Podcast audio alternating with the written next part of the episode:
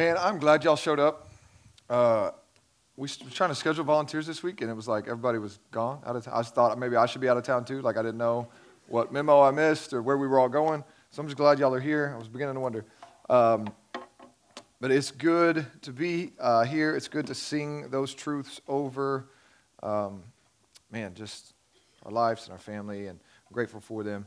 Uh, I'm grateful for this passage. I don't think I've ever preached on John 3:16. Strangely enough, um, I just you know quoted a lot. It's, it's been cited in a lot of my sermons and a lot of other sermons. It's been written you know on signs, football games all over the world for years. Um, and so this is uh, we're, we're gonna we're gonna set in the context of this passage really for the next couple weeks. We're gonna look at uh, 19 through 21 next week with really a, a, deeper look at this bizarre story that Jesus is going to point to us today with the, the serpent and really look at the um, why are we condemned and what does it mean to be a, a, what is unbelief? And that unbelief is actually the root of all sin. So we're going to go there next week. So, so we're going to kind of uh, touch on some of that and, and kind of go big picture and then we'll, we'll settle in even further next week. But um, here we, we have uh, John continuing this, this encounter with Nicodemus. And so, if you were here with us last week, Nicodemus is a ruler and he is rich and he is political, like he is religiously prestigious. He's educated. He's a teacher of the law. He is uh, he's wealthy, and he's in political power. Right? He is is a member of the, the, the Sanhedrin, the ruling body. And so uh, he comes to Jesus and, and sort of begins this conversation, not even really with a question, but Jesus, we are told, knows what's in a man. So Jesus calls him out and, and just really gets to the heart of what he's asking and, and starts to tell Nicodemus about how it's essential. Not like if you want to be born again, you can be you know, on the varsity team of Christianity, but if you want to see, enter, know anything about the kingdom of God, you must be born again. And, and he's talking to this guy, this guy who's a really good guy, a religious guy, a wealthy guy, a, an important, influential guy, and he looks at him and says, You got to be born again. So the new birth is something that's essential to become a Christian. It's not ascending to, to Christianity just mentally um, hearing the information and going, okay, yes, I agree with that. It is, it is a new birth. It is scales falling off. It is being able to see things in a new way, getting new birth. And Nicodemus is a little confused about that, as is understandable, because we have some context for it. He didn't uh, so much. He should have had more than what he, what he knew. And so Jesus pointed him back to Ezekiel. He pointed him back to this reality that Jesus is actually bringing to bear all of the promises, all of the movement of God throughout the Old Testament is finding its culmination in who Jesus is. And so that's, that's where we find ourselves. So we're picking up in the middle of this exchange in verse 9. Uh, Jesus has just told him, You got to be born again.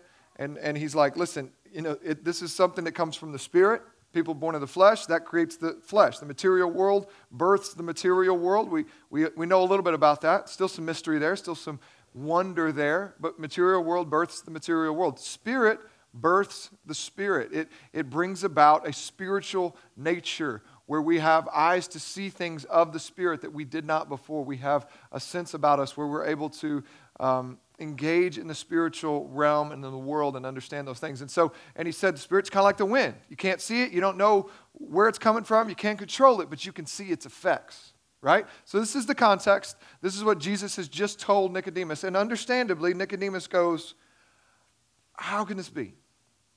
How can this be?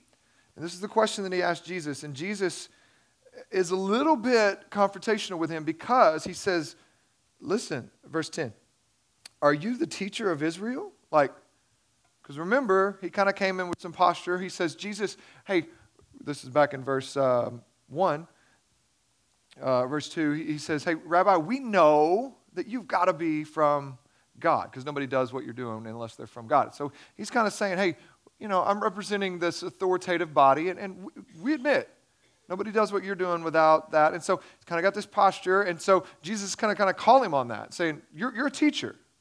You're, you under, you're, you're supposed to know the Word of God. People look to you to understand the Word of God. And you, you're not getting these things. You're, you're not understanding that. And so, um, the first point that I want us to see um, is that the Bible has one big point, it has one main idea. And if we miss that, then the Bible is actually useless.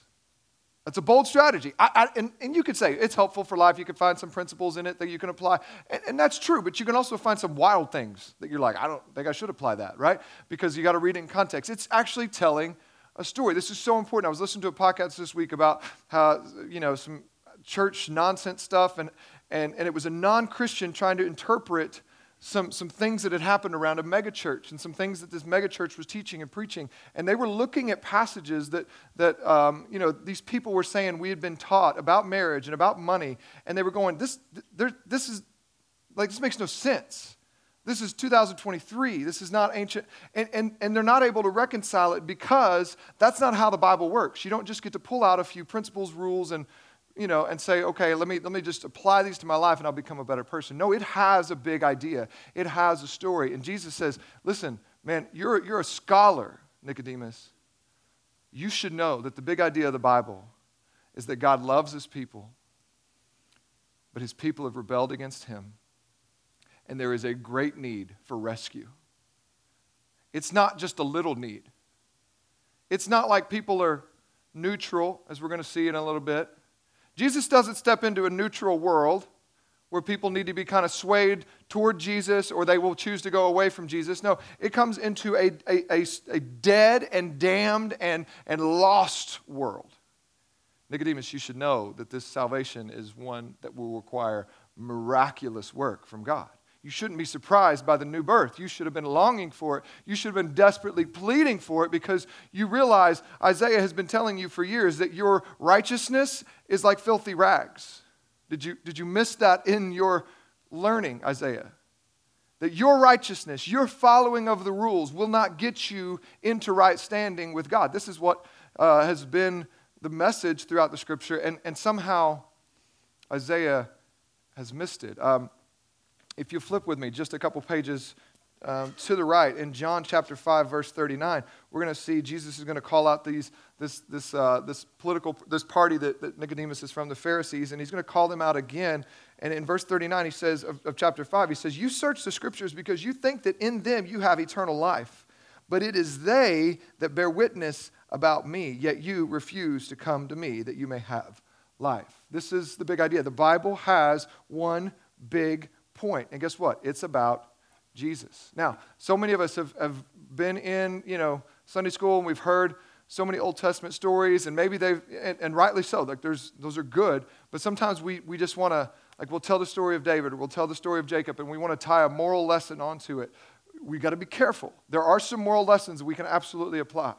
But if we forget that they are all pointing us to Jesus, then we have missed the big idea of the Bible. So I actually have no better tool to help you with this than this book right here. Like, Jordan, looks like a kid's book. Yeah, it is, but it's awesome.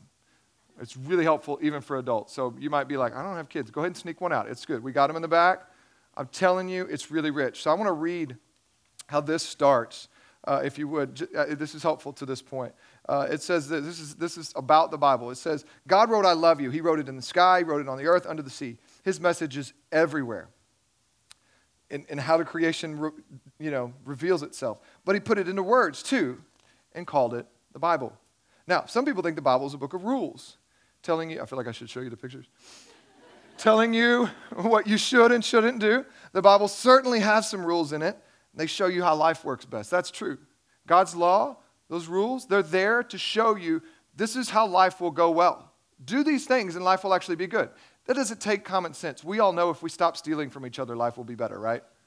You stop envying your neighbor, coveting their stuff, life's going to go better. You parents, we all know if our kids would listen to us, honor their father and mother, life would go better, right? Like don't kill each other, don't sleep with each other's spouses. Like it's actually not rocket science. It's actually God saying, "Hey guys, I designed life. This is how it should work." So, the Bible's not mainly about rules, but it does have some in there and they're about how life works best. But the Bible isn't mainly about what you should be doing, it's about what it's about God and what He has done. This is so good. Other people think the Bible's a book of heroes, showing you people you should copy. The Bible does have some heroes in it, as you'll find out, but most of the people in the Bible aren't heroes at all. They make some really big mistakes. Anybody read any of those? And you're like, I don't think I should be like Father Abraham. It's a shady move when he like offered his wife to the, like that's weird, right? And, and so you have to have these perspective. It's not a hero held up for you to emulate exactly. it's pointing us to something else, right? Uh, and so they'll make some big mistakes. They'll get afraid. They'll run away. And at times they're downright mean. No, the Bible isn't a book of rules or a book of heroes. The Bible is most of all a story. It's an adventure story about a young hero who comes from a faraway country to win back his lost treasure. It's a love story about a brave prince who leaves his palace, his throne, everything to rescue the one that he loves. It's like the most wonderful fairy tales that has come true in real life. You see, the best thing about the, this story is it's true. There are a lot of stories in the Bible, but all the stories are telling one big story the story of how God loves his children and comes to rescue them. It takes the whole Bible to tell this story, and at the center of this story, there is a baby. Every story in the Bible whispers his name. He's like the missing piece in a puzzle, a piece that makes all the other pieces fit together, and suddenly you could see a beautiful picture.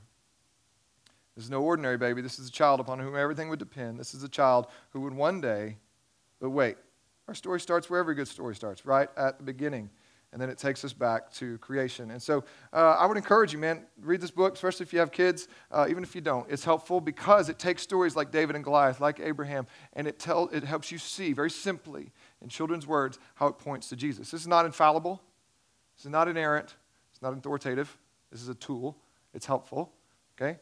This is what you want to submit to, okay? But I think this is really helpful in helping you understand this. So uh, this, is, this is what Jesus is showing Nicodemus. It's like, hey, man, you've missed the big E on the eye chart. Cool that you can read all those little lines.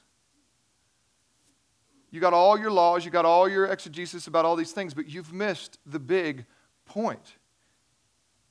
Are you a teacher of Israel, yet you don't understand these things? Basically, what is he saying? That you need a Savior. Not that you're mostly good and you just need somebody to kind of push, you know, get, help you over that. No, no, that you need a Savior. It's about, and that that Savior is Jesus. That's what Jesus is going to call him out later. You read the Bible thinking that in it you'll find life, and you bear to, you fail to see that it is bearing witness about me. So when you read the Bible, you should be seeing Jesus. You should be getting more in love with Jesus. If you're finding rules and principles only, they're there. Proverbs is full of principles and rules. They're, they're really, really helpful. Live by them. Life will go better.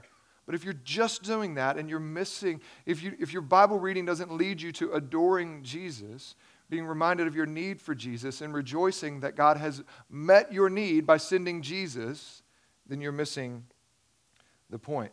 So he goes on. He says, Listen, you should know these things. Verse 11 Truly I say to you, truly, truly I say to you, we speak of what we know and we bear witness to what we have seen, but you do not receive our testimony. Okay, so you got to go back to the beginning of this interaction whenever Nicodemus comes up and uses this language of we. He says, We know that you must be of God because you do these miracles. Okay, Jesus is, because there's a lot of commentaries like, well, who's he talking about? He's talking about the disciples. He's talking about when Jesus says we. Who else is there? I think Jesus is just saying, hey, you said we know that. Like when we speak, speaking with an authority that is exclusive. Okay, so Jesus is going to tell him, we speak of what we know. We're not speculating. We're not putting together pieces. Jesus is saying, This is, we are bearing witness to what we have seen, but you don't receive our testimony. He goes on, verse 12 If I've told you earthly things and you don't believe, how can you believe if I tell you heavenly things? Okay? Um, he's saying, Listen, Nicodemus, it's, like more explanation is not going to get you where you're trying to go.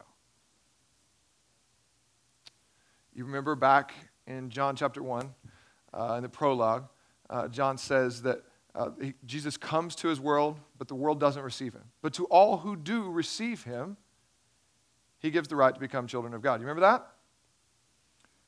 Nicodemus is not one of those who has received Jesus. He is not one of those who has responded with a reception of Jesus where he is submitting to Jesus and taking, you know, taking Jesus at his word. He's still trying to get to Jesus in another way. He's still, not to Jesus, he's trying to get to God's righteousness in another way. And, and, and Jesus goes, Listen, man, this is not a matter of intellectual understanding. This is not a matter of argument and apologetics. This is a matter about receiving or not, rejecting or receiving. I'm telling you what is true, Jesus says. And so a little bit more explanation is not going to be helpful.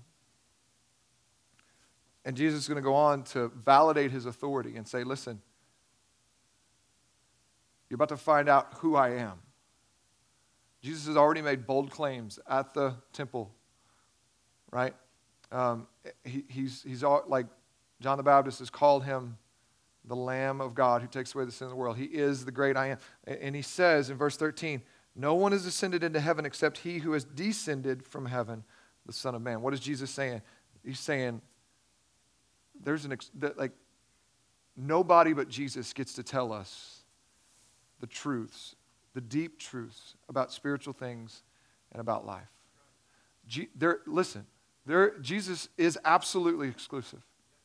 And there's, there's, there's debate in the world, and people will talk about, well, how can, Christian, how can God be loving? How can Christians be loving if they think that their God is the only way and all this? Listen, you need to know that God has so loved the world, and He has made one way for men to be saved, and that is through Jesus. But it's not unloving. Jesus is saying nobody else gets to have the authority. People are going to speculate, and they're going to tell you what is right and what is true. Other religions are going to come along. Buddha's going to write a book, right? Muhammad's going to write some things and say, This is what is true. No one gets to speak that because no one has been there. Everybody else is speculating about what the Logos is. You remember the Logos? Like what holds the world together? Everybody else is speculating. Everybody else is just giving you an idea, their best guess. They might claim that God has revealed this to them, they might claim that they're from God, but no one has been there no one was there in the beginning. No, no one, listen, so Jesus is going to say some things about your life. He's going to say some things that are true about how you get saved. You're going to bristle at them unless you know who's saying them. The one who is saying them. This is why John took so much uh, painstaking effort to unpack the beauty of who Jesus is in John chapter 1. So that as we encounter passages like this, we don't, we don't begin to question, well, well, well, well, I mean, how do we know that Jesus is the one? Jesus says, nobody can take these things except the one who has been in heaven, and none of y'all have been in heaven. Jesus says, the only one who could say these things is the one who came down from heaven. And I am here telling you these truths. So listen, here's the deal Jesus stands above and over every other world religion. Their leaders may make claims. They may say they're from God, they may say they have authority, but none of them said, I am God. And maybe he was a whack job. But now we have the empty grave we've got to deal with. Okay? Because those other guys, Muhammad, Krishna, Buddha, guess what? There's a grave somewhere with them, with their remains in it. Right? They're, they're merely humans speculating about religion or ideas. Jesus says, No, no, I'm the one who's telling you, I've come from heaven and I'm going back there. And that my resurrection will validate all of my claims. That's why we start with the resurrection. That's why what you see, uh, you know, from the temple passage after the disciples remember at his resurrection, they go, Oh, yeah, yeah, yeah. This is what he was saying. All the pieces start to fall into place when you see Jesus as the resurrected Lord. He has ultimate authority and he has exclusive authority to say, How do we find eternal life? So it is not all roads lead to heaven. Oprah's wrong. Okay? We're not all just trying to get to the same place. Doesn't mean we shouldn't respect and, and love and, and treat each other kindly, because that's part of her point. But it is unloving to pretend as though we're all on the same path. Jesus says we're not. Like, he is the only one who gets to say these things. So, man, he is absolutely exclusive. He's not one of the options, he's not one of the things. He is the only one. So, he's the only one that can say these things. So, does he just trump that? What's he going to do with Nicodemus then? Does he just say, listen, man, I don't know who you think you're arguing with, but I'm the only one who was there. This is a little bit of the Job. You remember how Job, like God wraps up the Job conversation? Job's got a lot of questions. How dare God, not, you know, a little bit. His friends got questions. Uh, how, how could you? And God wraps that up by saying, Hey, Job, you ever thought about the ocean? How, how'd you tell it where to stop? Well, that's right, you didn't. You weren't there. When I hung the stars in the sky, Job, were you, Oh, you weren't there. That was me. God reminds us by drawing our eyes upward. And this is Jesus saying, Nicodemus, brother, I was there. I've put all this together. I'm not guessing, telling you what I know, telling you what is true. And it's a matter of receiving it or not. It's not a matter of explaining it any further. You're not receiving my testimony. You're not, this is the issue. So, what's he going to do with Nick? Is he going to leave it at that? Like trump card, I win the argument? No, no. It's so beautiful because he's actually going to tell him how to be saved. He's not going to exchange the political back and forth. He's not going to, you know, debate these things. No, he's going to tell him how he actually can be born again. And he's going to do so by using a, a pretty bizarre story from Numbers chapter 21. So in verse 14, uh, it, Jesus goes right. I want to read this with 13 because this is a bit of a shift. Jesus says, No one has ascended into heaven except he who has, descend, who has descended from heaven, the Son of Man. He's referring to himself. He's drawing on a, the Son of Man as a, is, is uh, drawing on a, a, a, name from Daniel, right? And he's saying, This is, this is me. Jesus is, that's his favorite name for himself, the Son of Man. So, and, and he says, And as Moses. So this all goes together in one thought. And as Moses lifted up the serpent in the wilderness, so the Son of Man must be lifted up, that whoever believes in him may have eternal life. Now, what in the world? Like, you lost me, Jesus. Like, I was hanging in there, okay, you're the authority. And just like Moses lifted up the serpent in the wilderness, so the Son of Man has to be lifted up. Like, we don't know, right? Well, let's, let's know. John, or Numbers chapter 21. We'll look at it again uh, in, in, a little bit more depth next week. But if you want to flip there with me or you just want to listen, it's actually a short passage. It's, it's bizarre because it's, it's not set up with a lot of context. It's, it's, uh, it's just a few verses and then it moves right on but this is, uh, you know, this is one of the pas- this is the passage that Jesus chooses to use to illustrate who he is to Nicodemus. It's, it's incredible. Jesus is the greater Abraham. He is the greater David. He is the greater Moses. He delivers us from our sin. He's our king. All of those things. I don't think anybody expected him to talk about being the serpent from this story. It's a weird story. Numbers 21, the people of God have been rescued from Egypt. They are now wandering in the, in the wilderness. They've been doing that for a good while and they come to this place where they are frustrated. Verse 4 of Numbers 21. They, uh, from Mount Hor, they set out by the way to the Red Sea to go around to the land of Edom. And the people became impatient on the way, right? And the people spoke against God and against Moses. Why have you brought us out of Egypt to die in the wilderness? You imagine going through all that they've been through? You imagine all the rescue, but then it's very real. We'll look at this next week. It's, it's real. There's a lot of like like actual struggle in, in their statements, but this is the people that have seen God bring the plagues. This is the people that walked through the Red Sea on dry land. This is the people that have seen God just make bread show up and make water come out of a rock. This is, these, this is the people. And they say, hey, hey, uh, Moses, like they're just like kids, right? Why'd you bring us out of Egypt just to die in the wilderness? Right? They've said before, was there not enough graves in Egypt? Was that God's deal? So to bring us out here to die? That's not exactly what they say here, but why have you brought us out of Egypt to die in the wilderness? For there, there's no food and no water, and we loathe this worthless food. All right, how many of your kids are like, there's nothing to eat? Right, well, there is. What about this and this? I don't want that. Well, don't say there's nothing to eat. I'm hungry. Then eat what we have. So, listen, God responds harshly.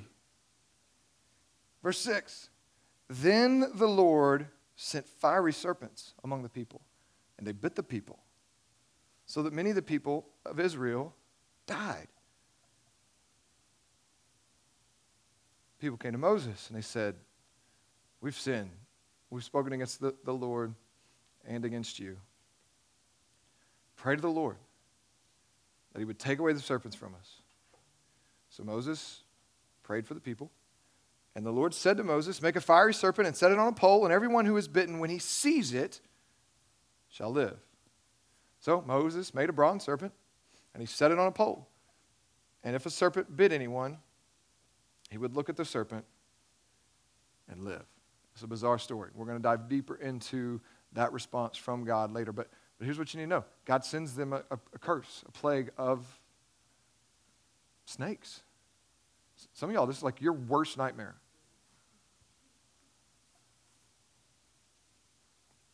but it's real. Like they start biting people and they're dying. Like these are, these are not the friendly snakes. How many of you are that people? Like, you should leave them. They're good. They're good for your yard. They're good, right? Some of y'all like, I don't care. I, its head is now detached between my shovel. They're, they're biting them and dying. These are venomous, fiery snakes. I want you to notice a few things. The serpent, the, the, the solution that God gives, it's not actually preventative. The serpent on the pole is not preventative. It is for bitten people. The curse, like God doesn't retract it. It's still, it's still just, it's still right, and he lets it be. Um, the poison is in them, and without divine intervention, they will die. Okay? You notice these things. The snakes in the camp, they're actually from God. He sent them. The wrath of God is on his people for their sin of ingratitude and murmuring and rebellion. The means that God chooses to rescue the people from his own curse is a picture of the curse itself. This is bizarre, isn't it? But then, lastly, all, all they have to do in order to be saved from God's wrath is to look at the provision hanging on a pole. So, they're grumbling. This was not like the Bible says that Jesus, God Himself says um, to Moses, Hey, this is who I am. I'm patient, really, really, really, really, really, really slow to anger, long suffering with you all. Okay? This was not a snap decision from God. He has shown these people time and time again that He will provide, that He has a plan for them, and they choose to respond with unbelief and grumbling and mumbling, and he sends a curse. They deserve it. They deserve it. So, what is the response to the curse? God sends them fiery serpents. Does sound familiar? Back to Genesis 3. We'll look at this a little bit more in depth next week. Uh, but they've been bitten. They don't have antivenom, right? They don't have any way to stop. You think about the way that you die from a snake bite, that the poison enters your body and it begins to slowly kill you from the inside out, right? And there's, there's without an antidote, without antivenom, there's really no way to prevent it. And that's the state of the people. And God responds to their curse by sending, having Moses put up an image or a picture of the very same thing that's killing them. The very picture of the curse is what is held up. This is a weird story. And it's this story that Jesus uses to unpack for Nicodemus who he is. Okay, here's why. That story is a lot like holding up a mirror to our world. The reason that that Jesus is a little bit frustrated that Nicodemus didn't get. It's because Nicodemus has minimized his own sin because he's been able to push himself up and feel righteous compared to everybody else. And Jesus says, You don't get it. You don't get it. Everybody is terminal. The wages of sin is death. I said back in Genesis 1 and 2 if you eat of this, if you sin against me, you will die. You don't get it. It's not just the really, really bad people who will die, it's all of you who will die. So, this picture from Numbers 21 is like holding up a mirror to the state of the world. We are all bitten by the curse of sin. We're all born into sin. We are all without hope, and, and our prognosis is 100% terminal. It will kill us. The wages of sin is death. That is why we die. You know, no one escapes it. It's the ultimate statistic 10 out of 10 will die. Why does that happen? Because we are sinners. You can't make sense out of why some people die earlier and what it's it's is not a karma situation. This is not a no, we all will die. So this is the state of the world that Jesus enters into. A world who has received the curse of sin because we earned it. We earned it. We're not going to go appeal to God as though we didn't deserve death. When we stand before God, we will 100% realize, oh, yeah, we absolutely deserve death. I use this illustration a lot, but it's so helpful. Isaiah gets a vision of God. What does he realize? Oh, I deserve death.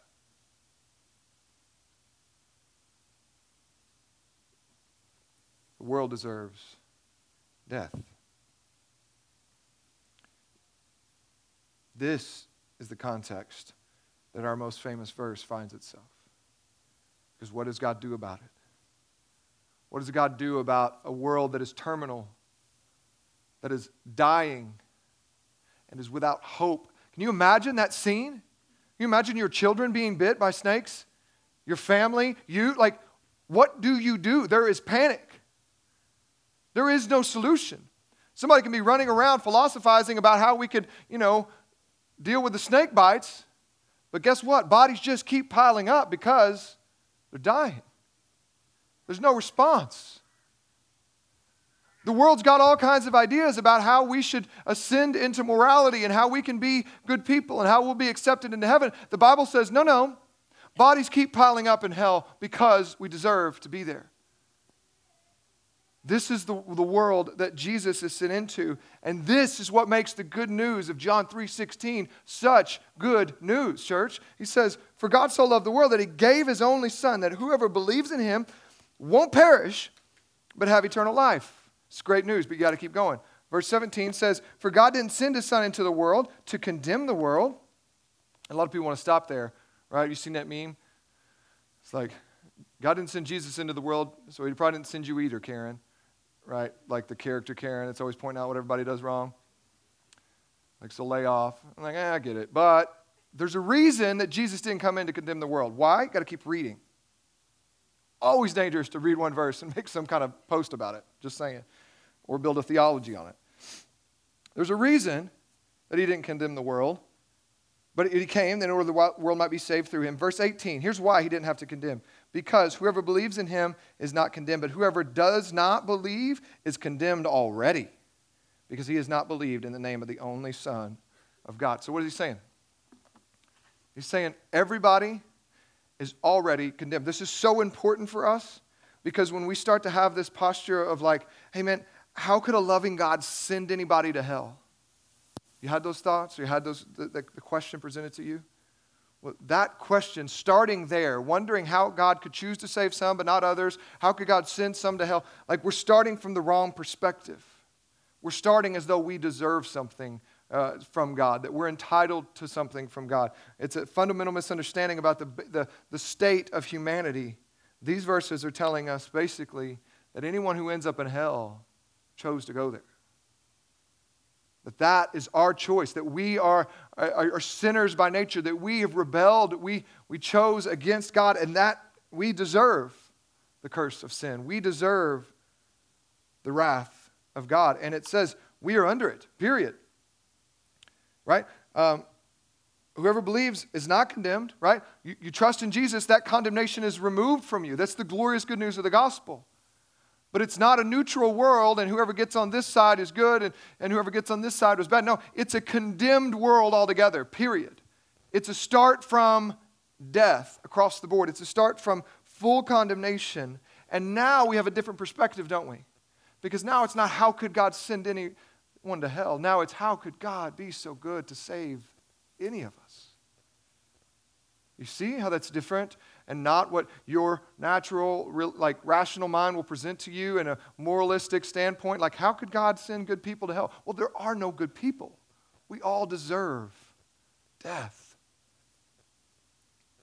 And it's not like he was watching and goes, Up, oh, gotcha. You're going to die now. No, we're born into this plague, this curse of death. All of us are. Just like the snakes are not discriminating. I don't, I, it doesn't we have no evidence to say that the snakes bit the grumblers.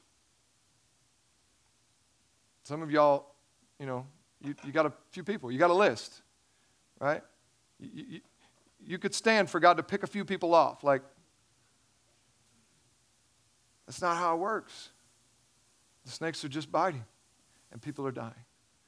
The curse of sin has gotten us all, and our prognosis is terminal illness. We are headed toward death. So, what, is, what does God do? He sends Moses, he says, Make this the serpent This bronze serpent, the very thing that is biting them, make an image of it hold it up. So, so here's, here's what I think he wants us to begin to understand, and we'll look even further into it next week, is that the world is, is fully condemned already. And that is not why Jesus came, right? Like Nicodemus and some of his buddies are like, yeah, man, I'm ready for the Messiah to come and to validate our, our righteousness and how good we've been.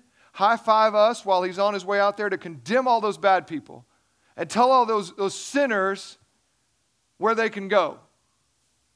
Right? That's kind of Nicodemus' posture.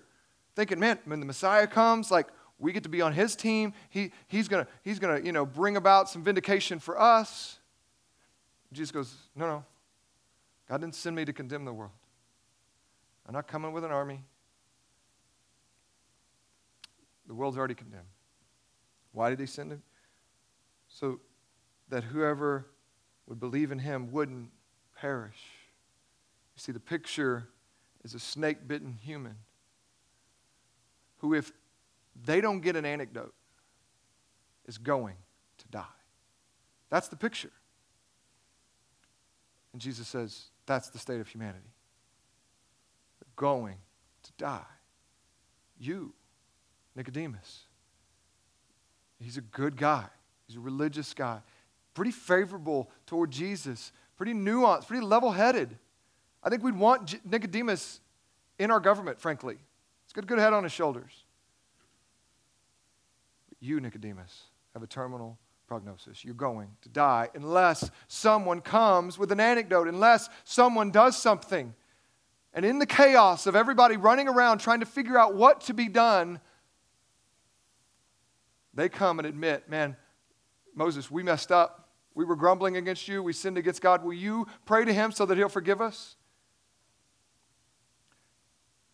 And into that world of chaos and running around trying to figure out how to be righteous, how to be saved, that is the world that God loved so much that He sent Jesus into it. So that we who were terminally ill, we who deserved death, would not perish, but could have everlasting, unending, eternal life. This is incredible. So, the snake is, is the very thing that's biting them, but it's also the thing that's going to save them just by looking at it. Here's the deal you need to know that Jesus coming into the world is both a blessing and a curse. For those who do not believe in him, he's going to reveal their unrighteousness. And the wrath of God is very much on display just as much as the grace and truth. Like, for grace and truth to be on display, Jesus is the very source of the curse. He is the very reason that we have to die because He is a righteous God. And yet, it is the very essence, the, the very same thing that brings about the, the judgment and the wrath is also the thing that could bring about our salvation. Jesus is in the place of the snake, portrayed as evil and as a curse. This is shocking. The snake is evil. Snake, like no, none of y'all want Jesus to be compared to a snake, right? They're, they're evil. They're, killing people. The snake is on a pole is the picture of God's pers- curse on the people, and so it was with Jesus. Paul says, 2 Corinthians 5 2, For our sake, God made him to be sin who knew no sin, so that in him we might become the righteousness of God. Galatians 3:13 says Christ redeemed us from the curse of the law by becoming a curse for us. And in becoming like the snake, he was the embodiment of our sin and the embodiment of our curse. And in becoming sin and curse for us, he took our sins away. So, this is God's response. This is what Nicodemus is saying. Hey, just like in the desert when the people had no hope because of their, because of their sin, God sent judgment. Moses held up a bronze serpent. Just like that, the Son of Man is going to have to be lifted up because he is the same one that will consume all the evil and all, like, you understand, Revelation Jesus shows up with righteous judgment. Sword out of his mouth, fire in his eyes. And he will consume all sinners. Like, he will banish them to hell. He will absolutely get rid of all the evil. But that same Jesus who is righteous and justice of God will be fully upheld in him. That same Jesus is going to allow himself to be lifted up on a cross so that Imagine the people bitten by snakes. The, the solution is lift your eyes, look at the bronze serpent, and they'll live. And then the story just goes on in Numbers. It's weird, it's crazy. But Jesus uses this to tell Nicodemus the Son of Man's got to be lifted up in the same way. Lifted up on the cross.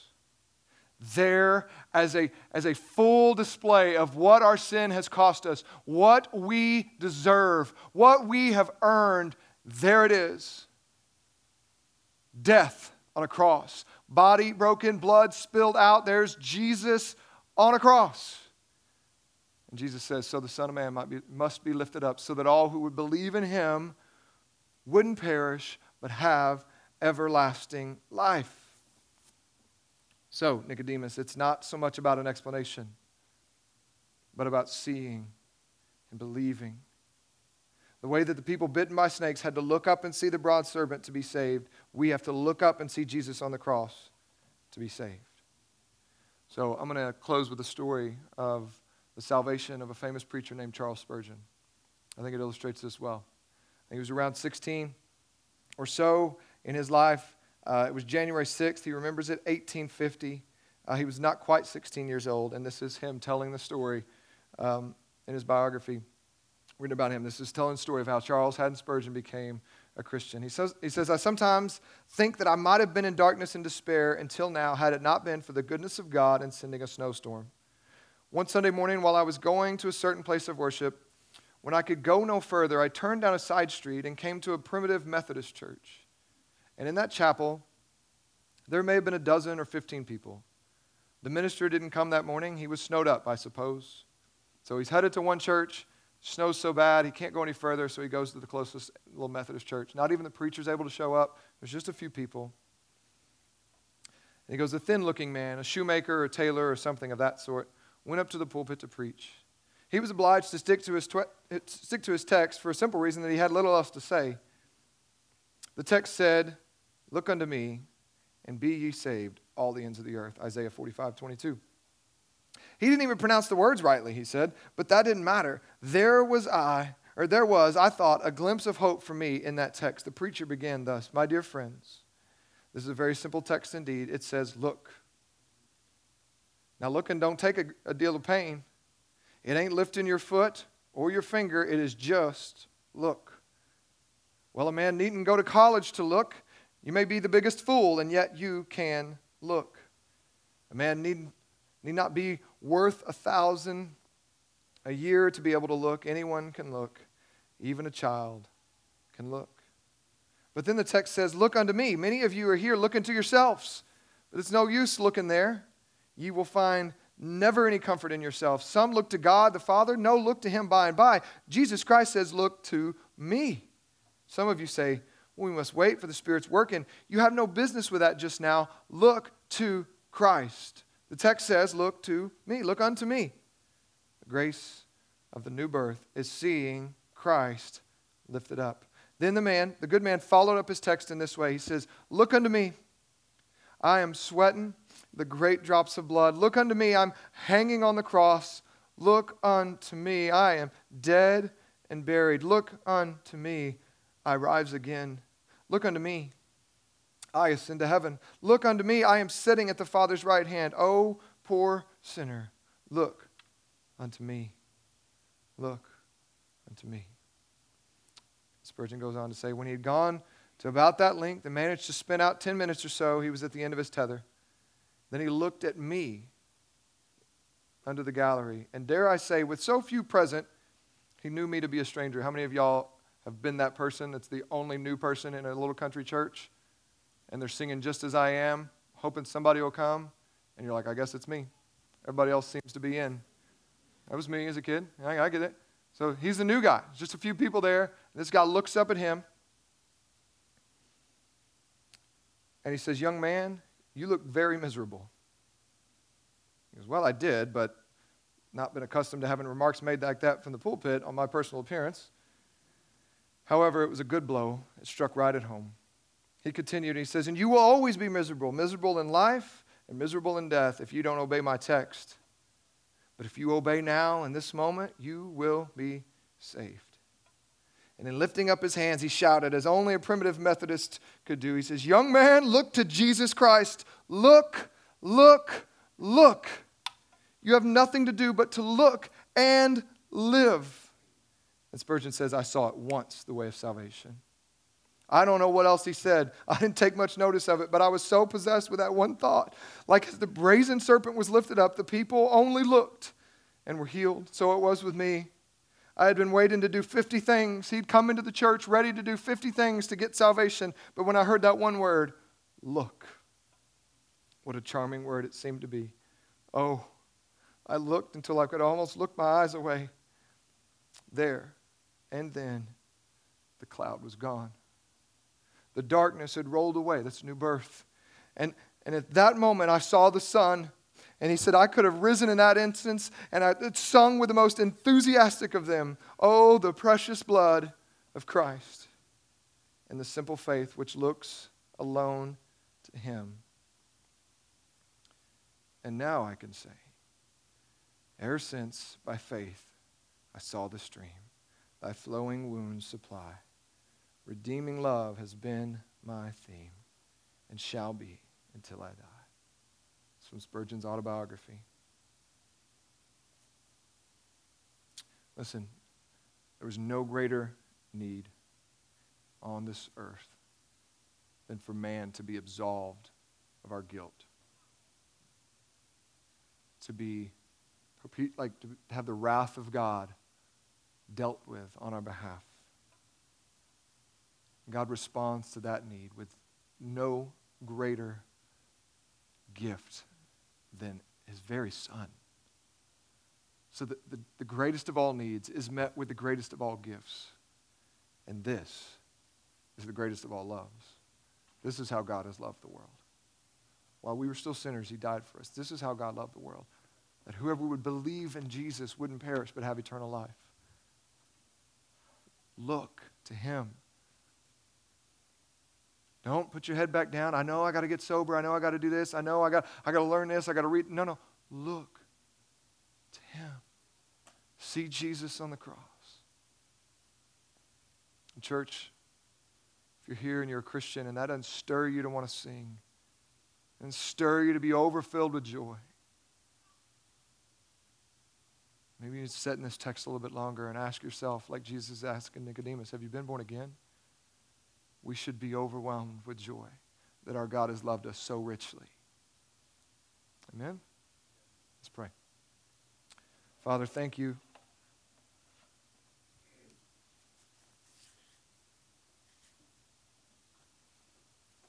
Thank you for loving us so.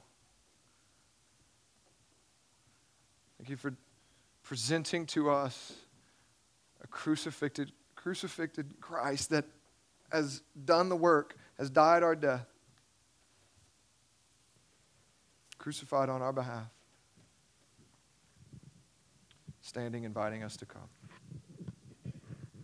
Only you can reveal the true power and beauty in that. And I pray that you would do that sort of work this morning in this space. To those that don't yet know you, I pray that they would look for the first time and that they would be saved. For the rest of us, may we never get over. May we never get over your love for us displayed in Jesus on the cross.